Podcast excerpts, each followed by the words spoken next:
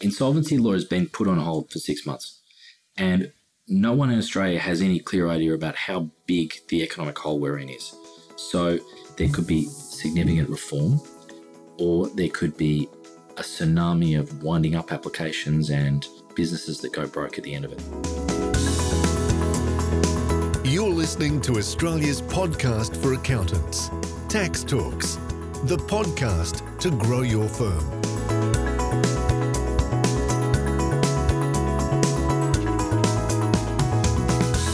Welcome to another COVID 19 update of Tax Talks, update number 16. This is Heide Robson, and thank you to Class for sponsoring this episode.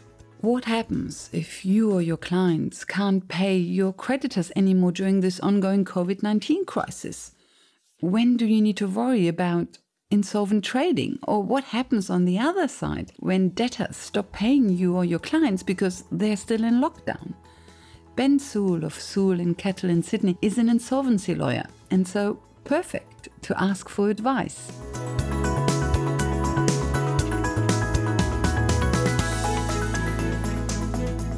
There's not a single um, matter which is the same. All Hmm. changed. But in terms of insolvency, yeah, there isn't much going on. In terms of new insolvency appointments, very little. Which is surprising. You would think it's It's coming. because of this law. Okay. It's because of this law. So there's there's no need to do it. There's cash flow boost. There's JobKeeper. There's a lot of support, support out there. So that means that if you're a um, business That had been on the brink. You might actually be You can keep better going. off at the moment. If you had been a business that had been on the brink with cash flow boost and JobKeeper, Mhm. you might actually be in a bit better position now than you were before. Maybe it, I guess it depends on how you look look at it. The ATO is going to be in, a much worse position because no one's paying the taxes. The landlord's going to be in a much worse position. So if you're insolvent already, essentially you're trading on some someone else's dime. You're not paying your landlord. You're not paying taxes. You're not needing to pay employees anymore. So I guess it's everyone else that's paying for the cost. But that is an economic choice. You know, it's, it's it's either we're like America or we're like the way way we are. So we made a, a um, health choice and an economic choice. Have you had clients who inquired, made inquiries, were on the brink of insolvency and have now said, no, hold on, we, we don't have to do it at the moment? I've told them to hold. I said, don't worry about it. You don't have to pay your landlord. You don't have to pay your taxes. You don't have to. You get this job keeper come in. You can send all your employees home. I've had like the one client who's in the very worst position. He's just um, he bakes bread and he bakes um, uh, bakes sort of um, what do we call it? boutique pizzas and breads and some, something that's got dough in it. He bakes it. Forty employees, warehouse, uh, machinery, everything we analysed it, and all his clients were cruise ships, cinemas, boutique sort of um, entertainment providers. So all his clients are locked So down. we said, shut the door, lock it, send all your employees home. Wait. So that's an example of something tipped upside down where things were going in the right direction. And now we analysed it, talked to him for a day, day, day or two, and in about the beginning of April, just said, look, that's it. Just lock everything up, put all your employees on JobKeeper, and wait. Your landlord can't kick, kick you out. The ATO isn't going to come come after you. Just go, wait, come back. and was he uh, doing well before the No, crisis? he was he was on the edge. He was on the edge, completely on the edge. Had Fair Work Act issues and other sorts sorts sorts of issues. But the point of the story is is that he was in such a bad position, but he's able to lock the door, go home, and just wait. There's nothing they can do. There's no point in pointing anyone because it'll just wind up the company. He's being propped up, and uh, it's the ATO, it's the landlord, the Commonwealth of Australia that's paying the bills.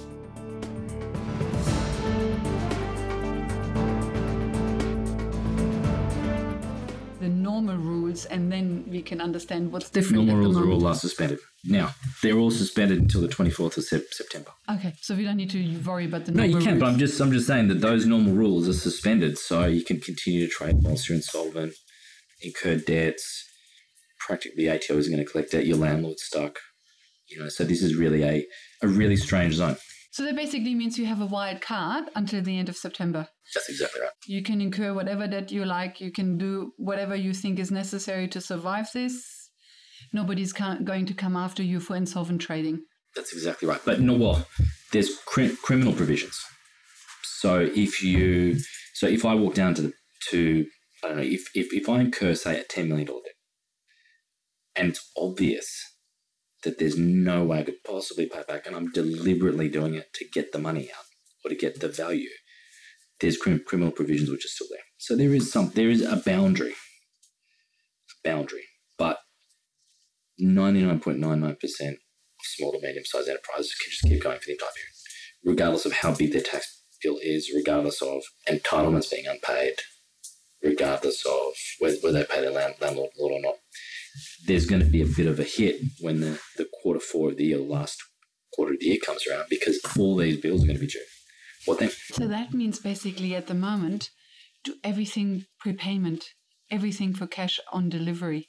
That's what Don't you would do if incur any receivables because your legal position at the moment until the end of September, you might not see any money before October if Yeah, you and- sell on credit at the moment. And there's a broader issue in that if anyone has owed you money before the 24th of March, can't get it back now. What do you do? Do you just tear up the invoice? And so realistically, they're not going to pay, pay me back. So uh, trade credit insurers, as as I'm sure you've read, won't insure um, department store debts anymore. So if you're a supplier and you sold goods to David Jones or Myer, you can't get trade credit insurance on you because they've assessed that them as a risk, and that's gone. So what do you do even if you're selling goods to Myer, again, which is pub- public entity has has a balance sheet, you know, what do you do? so you basically only deliver upon prepayment. It's true, but But then, of course, Myer or David Jones runs the you. risk that you that they pay and you don't deliver. yeah, I know, but you can. See, the thing is, this short term, but, but that's not the real loss. If you have if you have one month of supply or two two months of uh, supply, okay, you can uh, you can uh, manage that one month at a time. Okay, you, your risk is down like that. I'm talking about what if you have a big debt that hasn't been paid yet. Yeah, like if you're a builder. What's the forward? Yeah, I mean, well, that's that's one one example. What what what about the forward, you know, risk? And that's what you, in terms of assessing your position, you need to do today. You need to plan for that, as to whether you one you will get paid in full, or you get half paid, or you get paid zero. That's a tricky one. And uh, comes down to value assets. It comes down to what goes on out there, and no one knows because no one's been been through this before. So anyone who tells you they've been through it before, they don't know.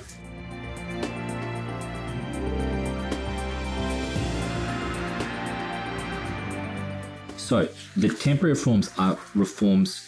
So I'm going to talk about the corporate side of things. I'm not going to talk about the personal side of things. So individual bankruptcy. What I'll talk about is the corporate side of things because that's really where business is um, affected. So the number one change is that the statutory demand process in Australia, which is where lawyers and creditors can issue a demand, and if the debtor, so the company that owes the money, doesn't either comply with it or, or, or run to court to object to it, if they don't comply with that demand, the creditor can wind them up so they can appoint their own liquidator after 21 days. That process has the effect of really stimulating debtors paying debts in Australia. So if you're a corporate debtor and you get one of those, so the creditor's statutory demand, it's going to fire you up a bit and you're going to have to respond to it. And one of the responses could be you appoint an administrator, or you wind up the company yourself, or you just pay the debt back. So they're, they're your only three options other than to run to court and to file an application to set it aside and, and challenge it. So two things changed with that. The minimum threshold went from 2000 from a $2,000 debt to 20000 so quite high. And the second thing is the compliance period changed from 21 days to six months. So if you were a creditor today, so we're talking today's the uh, 30th of June, okay, and you were going to issue a statutory demand, the debtor would have six months. And there's no point doing it today because you may as well wait to the 25th of September when this reform expires and issue a fresh one then because it's only 21 days. So there's no, no point doing it. And the second thing that's changed is there's a safe harbour from insolvent trading which has been temporarily extended. And for the uh, lawyers that are out there, it's Section 588G triple A of the Corporations Act. And what it provides is that during the um, COVID 19 six month period, 24 March to 24 September, the prohibition against insolvent trading is suspended. There's legal qualifications of that, so I'm not going to go into it too much. And there's also still criminal provisions that are applicable for the prohibition on insolvent trading. But what this um, this has effectively meant is that businesses, even if they're insolvent, that means they have a chronic shortage of working capital that they just can't pay their debts, debts back. They're, they're insolvent. It means they can, at least for this six month period, continue to trade, and the directors can use this law to justify what they've done. Now, look, it's not as simple as that, and you've got to read the law. Debts have got to be incurred in the ordinary course of business. So there's qualifications to it. But when the government announced this and when they implemented, it was a strong message to small to medium sized enterprises in Australia to say, okay, you don't need to wind yourself up. You don't need to appoint an administrator for this six month period. And the message has come through because the ASIC statistics on the numbers of companies that have been wound up or gone into administration since this reform was brought into place has just shot down like you wouldn't believe. So you're reading every day about companies that have gone into administration, I'm sure, but the actual statistics are that it has just plummeted. Plummeted. Which means there's a lot of insolvent trading out there. That's the theory. That's the theory. What it is, what's changed is, is those basic curbs that we have in our insolvency law have been temporarily suspended. So the basic curbs aren't there.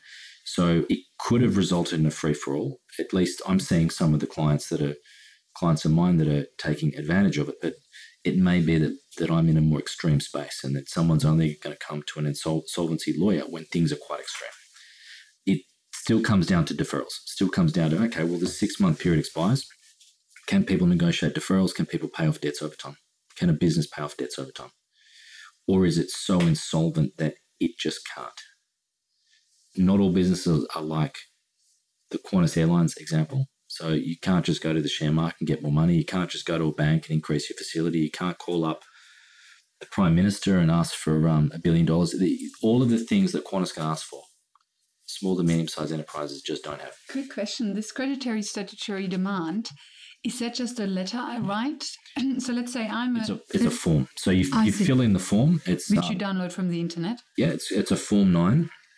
Uh, you can. I'm sure there's plenty online, but it's a specific form that on the top of the document says Form 9 creditor statutory demand for payment. And there's parameters where you type in the creditor's name, you type in the debtor's name, you type in the amount of the debt, you type in the particulars of the debt, and that the creditor or their lawyer signs it and serves it, so either posts it to or drops it off at the, the debtor's registered address, and that it triggers from there.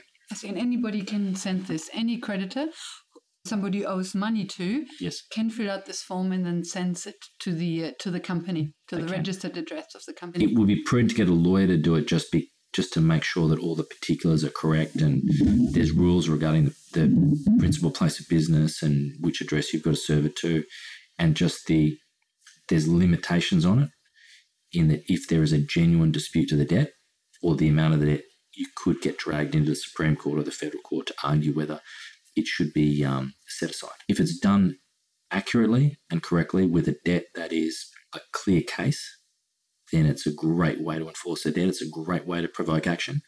But if there's a muddle with the the amount of the debt or there's no signed contract or there's something there which hasn't been followed in terms of a proper process, a creditor could get themselves in a court-based problem, which is which is a litigation.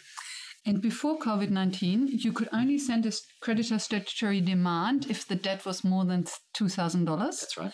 At the moment, you can only send a creditor statutory demand if the debt is more than $20,000. Yes. But of course, just wait until the 24th of September 2020, and then it goes back to 21 days and $2,000. That's exactly right. Unless there are other reforms brought in. And so the, the corporate law reforms we have in Australia are driven by the Treasury.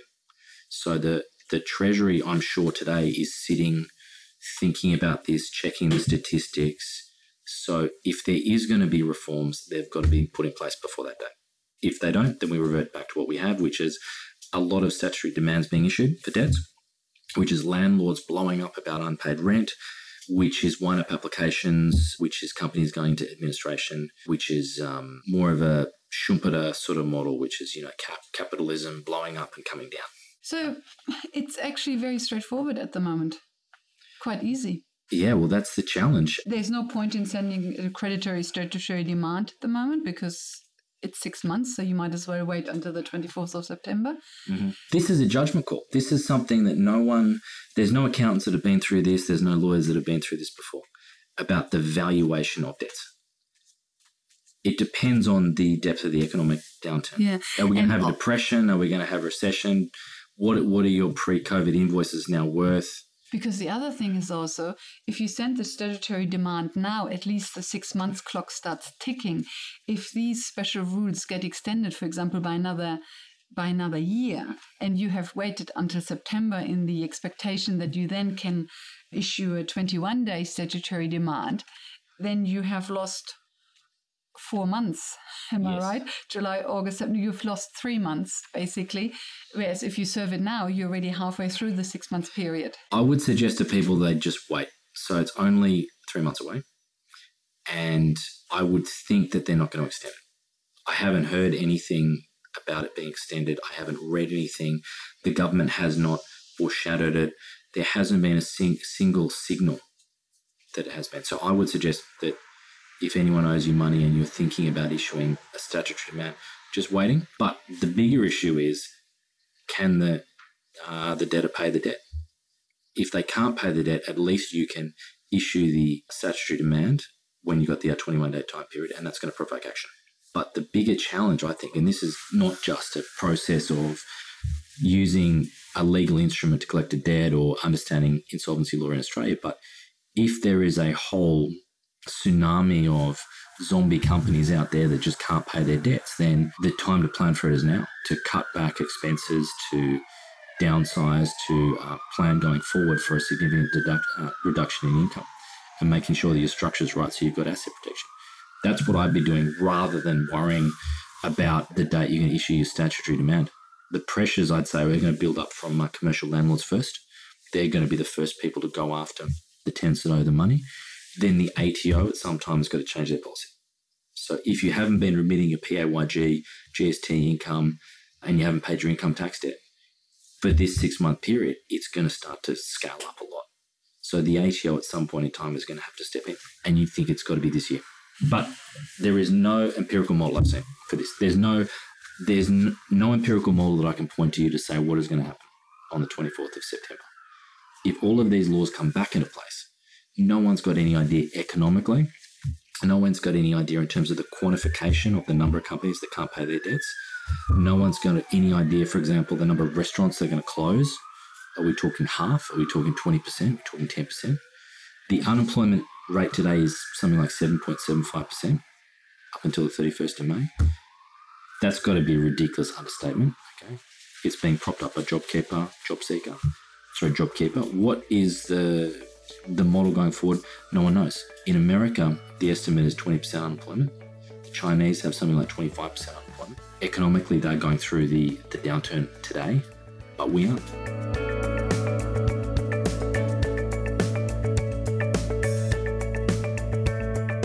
debt forgiveness because this is something that one of the key issues we need to understand is other than commercial landlords and retail leases, there is no debt forgiveness regime that's been introduced, nothing new. Okay, the only debt forgiveness that a business can have is through the voluntary administration procedure. 24th of September comes around, there's the temporary safe harbour, it all comes to an end, but there's no debt forgiveness. So other jurisdictions around the world have been looking at debt forgiveness as a, a process. There's no uniform approach around the world. So, for example, there's no regime implemented that says, okay, well, pre COVID 19 invoices should be halved or should be discounted by 25%, or there, there's nothing like that around the world that's consistent. And there's nothing like that in Australia that's actually been foreshadowed as a reform. That would be quite a significant reform. If there is no further reform, then what you would think would occur is that businesses would look at restructuring. There'd be higher uptakes of Phoenix activity, higher uptakes of voluntary administration, and changes to the way that other enterprises operate. So they get rid of their expense accounts, they get rid of their travel accounts, reduce their advertising costs, shrink their headcount, doing all sorts of things that, when you add them all together, result in an economic downturn, big economic down, down, downturn. there's also going to be no immigration. So that's going to affect rentals, less foreign students coming to Australia, no tourists coming to Australia. So you add all this together and you're looking at a major, major downturn. The perfect storm. In your note, uh, you talked about DOCA. What is DOCA? Okay. So it's the debt forgiveness regime in Australia. So if you're a business and you're insolvent, so can't pay your debts back, the regime we've got, so this is the process, the legal process that's been around since 1993, is that the directors aren't allowed to trade, so they aren't allowed to continue trade if they're insolvent. And they've got two choices. They can either put the company in liquidation or they can appoint the administrator, same person. The idea behind the administrator is the administrator comes in, puts together a restructuring plan, and presents it as a proposal to the creditors, and they vote on it. And you need a majority in number and a majority in value to get that debt haircut proposal agreed to. And then the the DOCA, the debtor company arrangement, is the instrument that's signed. So it's the the tripartite contract between the creditors, the directors, and the company that formally implements whatever the plan is, whatever the, the proposal is. In Australia, the statistics are very depressing on DOCAs being successful. So there's something like less than 15% of insolvent companies use the voluntary administration procedure. Then something like a quarter of those companies have a DOCA. So most don't do it. So that means 75% just don't bother because it's too too hard and there's no way they can get it accepted. And then I think there's no statistics on it today that I can refer to, but I think something like another 25% actually get a signed debtor company arrangement and fulfill it. So mm-hmm. it's pretty depressing. It's it's it's very depressing, and when you add it all up, fifteen percent, and then twenty five percent of the fifteen percent, and then twenty five percent of the the twenty five percent, you come down to say two percent success rate. Signed data company arrangement isn't that a DOCA? Or DOCA is the proposal, and then when they accept no, the, it, you the, have a signed data company arrangement. The, the DOCA is the deed of company arrangement. It's just shortened to okay. to a DOCA in industry parlance. So the signed debtor company arrangement is a DOCA, meaning a deed of company arrangement. Yes, and it's the restructure. So there are some interesting statistics on the voluntary administration process in Australia. The the one statistic is so over the course of my career, became a lawyer in 2002, the administration procedure has just been on a steep decline. And when you look at the actual ASIC statistics, I actually started as an insolvency lawyer at the high point of the voluntary administration procedure. So there's something in 2002 and 2003, there was something like 3,000 voluntary administrations in those years, in each of those years. Today, it's gone down to 1,000. So, sorry, last year was 1,000. So the director initiated liquidation process, okay, where the directors step in and they wind up, it's called the creditors voluntary liquidation process, has gone from 1,000 in 2000 to 4,000 last year. So the raw statistics show that directors are just going straight into liquidation and the administration process has basically failed. So it's very depressing. So if I have clients that come in to see me to talk about restructuring, it's a difficult com- conversation because we just don't have the procedure in Australia that's really there to help the directors. Because you basically have to tell them, don't bother.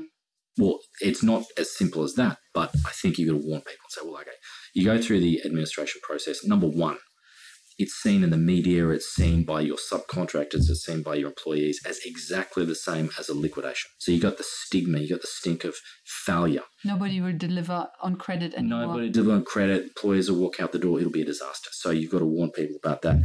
And then in terms of the success rates, you've also got to think about the dynamics. If you have a creditor vote and you're asking these people to take 10 cents on the dollar or 5 cents on the dollar, they're going to hit the roof. They're going to vote against. So probably the only way you can do it is if you have related party votes. That means if you get your employees on board and you have a director's loan account or you have a block of votes that you can control and that will support you. And also there's a process where the administrator has a casting vote. But that's that's a very difficult discussion.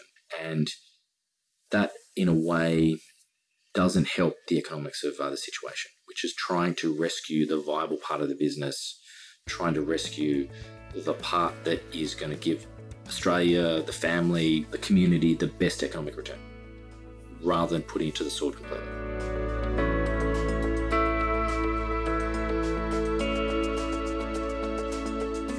V shape, U shape, or L shape? Recovery. Recovery. So? So, so this is the economic theory, and the bad news is is that I think every business in Australia today needs to sit down and their forward decisions have got to be based on what they think is going to happen. So the V-shaped recovery is where there's a start a steep decline and then a big uptake. And that's basically the best case scenario Best case us. scenario. Best case scenario. Then there's the U shape, which is more of a conventional recession, where there's a, a steep decline but a slow recovery. And then there's an L shape, which is the, the depression scenario, which is bad. There is no one out there that can advise a small to medium sized enterprise about what they should do. It depends on their industry, depends on their position. If they've got debt, they're going to come under pressure. A business that doesn't have debt can never go bankrupt okay, because it will never be under pressure. This is the time where, where a business that doesn't have debt is probably going to be fine, but they're going to have to downsize. A business that doesn't have debt will be fine as long as turnover always covers cost. Well, it depends on fixed costs, variable costs. But if they don't have debt, they're going to get a hundred grand cash flow boost. They're going to be able to put their employees on JobKeeper, but they're going to have time. Yes, fair point. And they're going to be able to get the Commonwealth Guaranteed Loan Scheme to get, say, 250 grand, which is what I've been, been saying. And the Commonwealth Guaranteed Loan Scheme is amazing. You've got 3 to 4% interest a year, or I've even seen 2.5% interest for a, a Queensland based loan, deferred for six months. It's uh, The interest is obviously uh, deductible. Uh, fantastic. But the business itself, and look, the, the problem is there isn't too many people that can advise a small and medium sized enterprise. I'd love to say they're accountants, but the reality is their accountants have 100 clients. They're really busy. And if they're intelligent, a smart accountant is going to work with the dentists, not with the builders that are going broke. Because the dentists are going to be low maintenance, high fee paying, they're going to have financial planning, they're going to have a mortgage, all this sort of thing is going to result in a better business model for the accountant. If the accountant is only focusing on the builders and the transport companies that are going broke, they're crazy. Absolutely crazy because they probably won't get paid and they get dragged into it. Unless they're on a subscription model. It's bespoke work. If you're working on a turnaround, it's bespoke. No company is the same. You're not going to be able to delegate the work to a junior accountant. They won't even be able to communicate with the person. They won't know the problems. It's bespoke. So the work is limited by the hours in the day the consultant has. And if they want to have 100 clients, paying them 10 grand a year and make um, a million bucks turn turnover and profit of 400 grand, which is the model, they won't get it.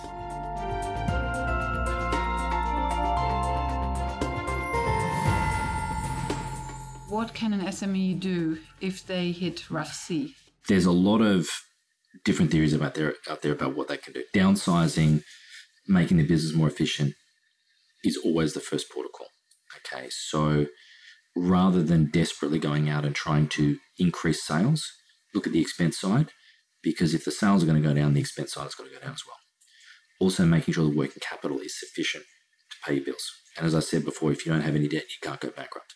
The next thing would be to avoid discounting and avoid going out and making rash decisions okay, that result in poor economic returns. So there's no point, for example, going out and hugely discounting the, the service offering or the product you've got if you if it's going to result in you making even big an even bigger loss going forward. You've still got to keep your eye on the ball in terms of margin, still got to keep your eye on the ball in terms of economic return. There's also issues where a business should look at whether there's any toxic employees. Is there anyone there that's bringing anyone down? Is there um, any clients that are not ideal clients? Looking at the composition of clients, if a business is reliant too heavily on one client, and that if that one client decide to end the contract, that they would go go down, to seriously think about the viability of what they're doing and look at uh, diversification. It's very difficult in Australia to find professional advisors. So the first protocol is always the accountant. Accountant's busy, he's got 100 clients, he or she, I should say. There are very few other professional advisors that actually work in this space. The director in the small to medium sized enterprises really should look at, at self help first. Look at the simplification of the business they've got. Look at planning for um, scenarios. So talk to their accountant to do a budget for the 2021 year and think about okay, well, what if there's a depression or what if there's a recession? What would the variances be? What would I need to do? And then avoiding putting their per- this is the main thing avoiding putting their personal assets on the line. So dipping into your super to use as working capital is crazy. Even if you go bankrupt, your super is protected. Don't do it. burning credit cards, 20% interest every year to use as working capital is crazy. Realistically, looking at employees, looking, okay, well, what, what are they doing for me? In Australia, we have a management problem, which is that people try and be mates, not time managers. So, looking at actually the objectives of all your employees, redoing work plans, redoing the um, the deliverables that your client, that your employees have to make sure that it's aligned with what you're trying to achieve, and uh, managing by objectives, making sure all your employees are clear on objectives. If you do this, the net result is probably going to be that the employees that are unproductive will leave. And that's fine. So that basically means for companies that are hitting rough sea at the moment, there isn't really anything legally they need to look out for in terms of insolvency law, etc., because that's all put on ice basically until the 24th of September. So at the moment, it's just focus on the business, focus on getting costs down, turnover up, making sound decisions as you just described. So it basically just comes down to good business decisions, but the legal side is basically on ice until the 24th of September. That's right. But if a business is going to be insolvent on the 25th of September, which is the day after these temporary reforms end, then I would strongly suggest that they do some forward planning today. Because whatever they want to do, it's going to take some time to work out whether an administration is going to work, a liquidation is going to work, whether a transfer of assets is going to work.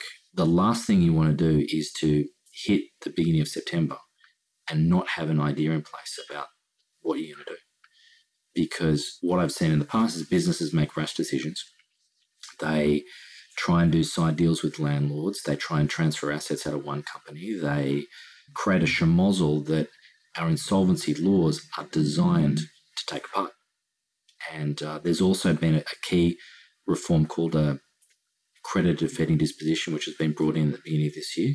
And what that means if is if a business engages in Phoenix activity, it will result in a, um, a clawback of all the assets that are transferred out, and also the professional advisors involved in the transfer can be dragged into it as well. So, if you're an accountant and uh, your client seeks your advice regarding an asset transfer of assets out of an insolvent company, and you give that advice, you could get caught up in the um, the liquidator's work afterwards, and you could be personally liable to pay back, which is quite a big reform that I, that wasn't planned to coincide with COVID nineteen. It was just planned to um, progress the um, the Treasury and the ATO and the government's um, anti-phoenixing laws that have been discussed for the last twenty years or more.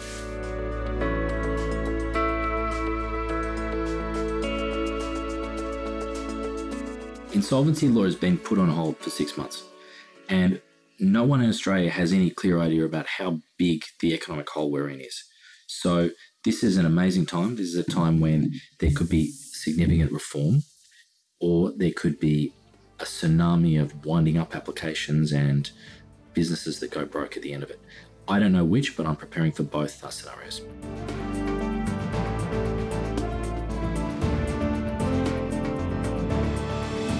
Welcome back.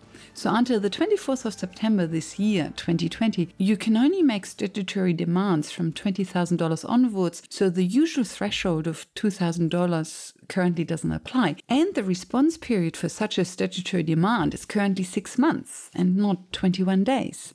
And most importantly, at the moment, you don't need to worry about insolvent trading until the 24th of September. After that, we go back to the usual regime of holding directors personally liable for insolvent trading and creditor statutory demands from $2,000 onwards with a response time of 21 days. In the next update, update 17, we will look at tenancy law under COVID 19 again. In update 9, we went through the Commercial Tenancy Code, which is a federal directive to all states and territories and stipulates 14 principles. So now we need to look at whether and how the states and territories now implemented this code into law. This is what Ben Sewell will tell you in the next update. Thank you for listening and thank you to class for their support. Bye for now and see you in the next update.